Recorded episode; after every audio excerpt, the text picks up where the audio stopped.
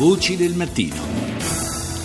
Voltiamo pagina, cambiamo argomento e parliamo ancora di un ragazzo molto giovane scomparso, morto. Uh, intorno alla sua morte ci sono ancora molte nuvole ed è una vicenda questa successa 17 anni prima di Giulio Regeni, visto che questa mattina lo dicevamo anche in apertura, la vicenda di Regeni apre tutti i quotidiani italiani con l'interruzione, uh, se vogliamo, dei contatti tra uh, Italia e, ed Egitto. Lo abbiamo detto, l'abbiamo ribadito ribadito, è stato richiamato l'ambasciatore italiano al Cairo. Uh, però, dicevamo, c'è un altro giovane italiano che morì uh, senza un perché ufficiale e, e, non stiamo parlando di un paese straniero, come nel caso dell'Egitto, governato anche da un regime militare come l'Egitto, ma stiamo parlando dell'Italia. A Pisa, questo ragazzo, uh, in una caserma della Folgore, morì. E, e, come nel caso anche del ricercatore friulano, c'è una mamma che non si dà pace, cerca giustizia. Si chiama Isabella Guarino, la madre di Emanuele Sceri. Noi abbiamo raccolto il suo appello, la sua testimonianza penso che sia giusto ancora cercare la verità. Lo chiediamo noi, lo chiedono gli amici, lo chiede la società civile perché è giusto che prevalga la giustizia e se qualcuno sa parli, anche se sono passati tanti anni, probabilmente il tempo che è passato potrà spingere qualcuno finalmente a parlare, fare chiarezza su quei punti oscuri che ci sono ancora nella vicenda che nessuno è riuscito finora a, a illuminare in qualche modo. Insomma è giusto anche approfondire la ricerca, capire il perché sia potuto capitare che in una caserma del nostro Stato un ragazzo scompare e nessuno lo cerca.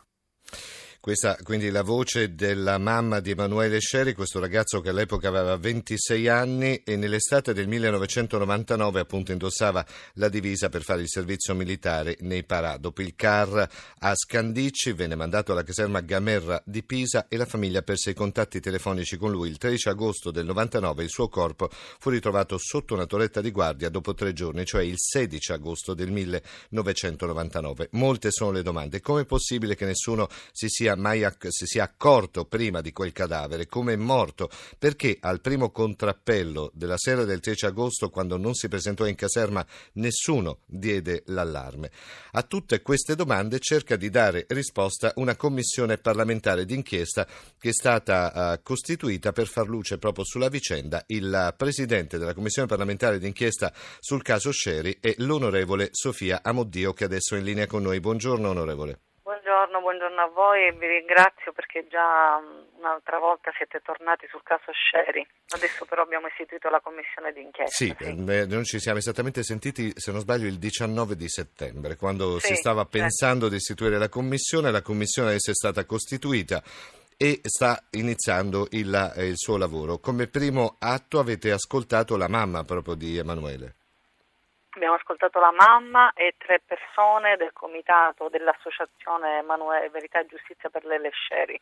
E sono stati molto puntuali e chiaramente non hanno ripercorso tutti i ricordi eh, di prima, di quello che è accaduto prima eh, e dopo, diciamo la morte di Emanuele Sceri, però sono stati molto determinanti per l'inizio della, della commissione e c'è stata grande attenzione da parte di tutti gli onorevoli diciamo, commissari che abbiamo ascoltato con molta attenzione e hanno dire, determinato l'avvio di questa commissione che è stata istituita con la legge votata dal Parlamento il 3 ottobre, festa delle forze armate. Sì, dire anche sì, questo sì, ha un valore molto simbolico. Beh, quindi c'è comunque una collaborazione delle forze armate, no?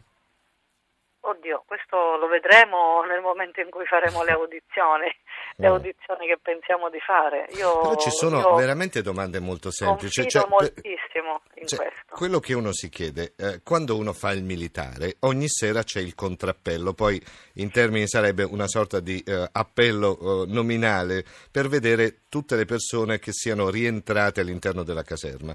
Quella notte del 13 di agosto fu fatto come sempre il contrappello. Non, risulta- non risultava Emanuele Sceri. Perché nessuno allora non diede l'allarme in quel caso? Allora, guardi, quella sera eh, diversi commilitoni dissero che Emanuele era rientrato in caserma dalla libera uscita insieme a loro e proprio questo aggrava le cose perché quella sera non venne cercato. Come lei sa, la diserzione scatta dopo tre giorni, eh sì. ma indipendentemente da questo, in una caserma militare dove vigono regole molto ferree, un soggetto, un militare che nel momento in cui è dentro la caserma è soggetto alla giurisdizione della caserma, è chiaro, mm. deve essere cercato.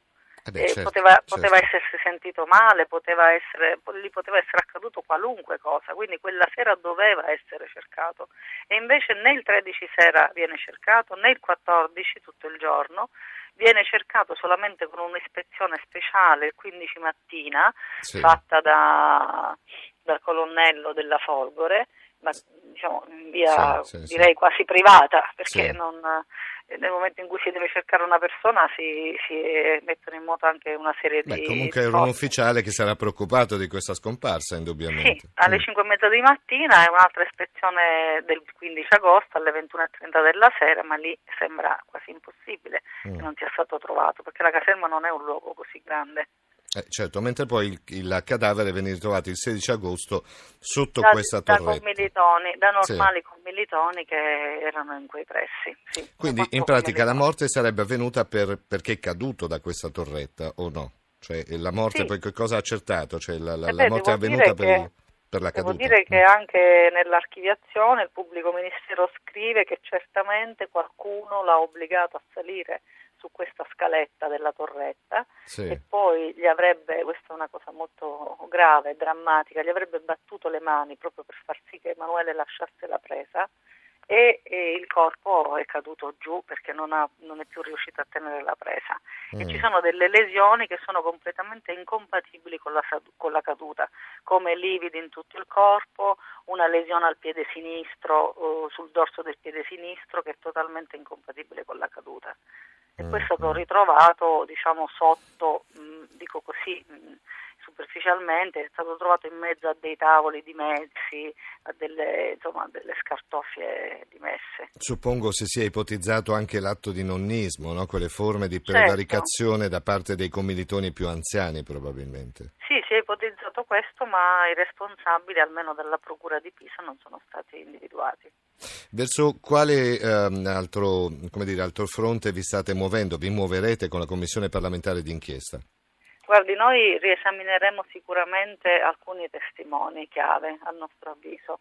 Uh-huh. E, come ha detto la madre durante la sua intervista poc'anzi, eh, cercheremo ecco, di capire se qualcuno ha visto e magari oggi ritornato alla vita civile ha veramente il coraggio, quel coraggio che tutti gli uomini dovremmo avere, tutti gli uomini e tutte le donne dovremmo avere, quel coraggio che poi si chiama solamente con un termine, dignità. Mm. basta. Io volevo puntualizzare che la Folgore è un corpo molto prestigioso. Eh beh sì, eh, assolutamente, nel... assolutamente. Sì, certo, Ribadiamo il valore assoluto della Folgore, assoluto. non si discute, insomma, quello, non si certo. discute questo, sì, però così come nel corpo umano a volte succede una malattia perché gli anticorpi sono deboli, questo avviene anche in qualsiasi corpo sociale, in questo caso un corpo militare. E per, per guarire la malattia occorre sicuramente eh, rafforzare questi anticorpi. Nel momento in cui accade questo in una delle caserme prestigiose italiane vuol dire che c'è qualcosa che non va. Allora io veramente rivolgo questo appello accorato che dopo tanto tempo questa malattia venga guarita. E allora il lavoro prosegue, noi ringraziamo l'onorevole Sofia Amoddio, Presidente della Commissione parlamentare d'inchiesta sul caso della morte di Emanuele Scieri. Grazie onorevole, buona giornata e buon lavoro.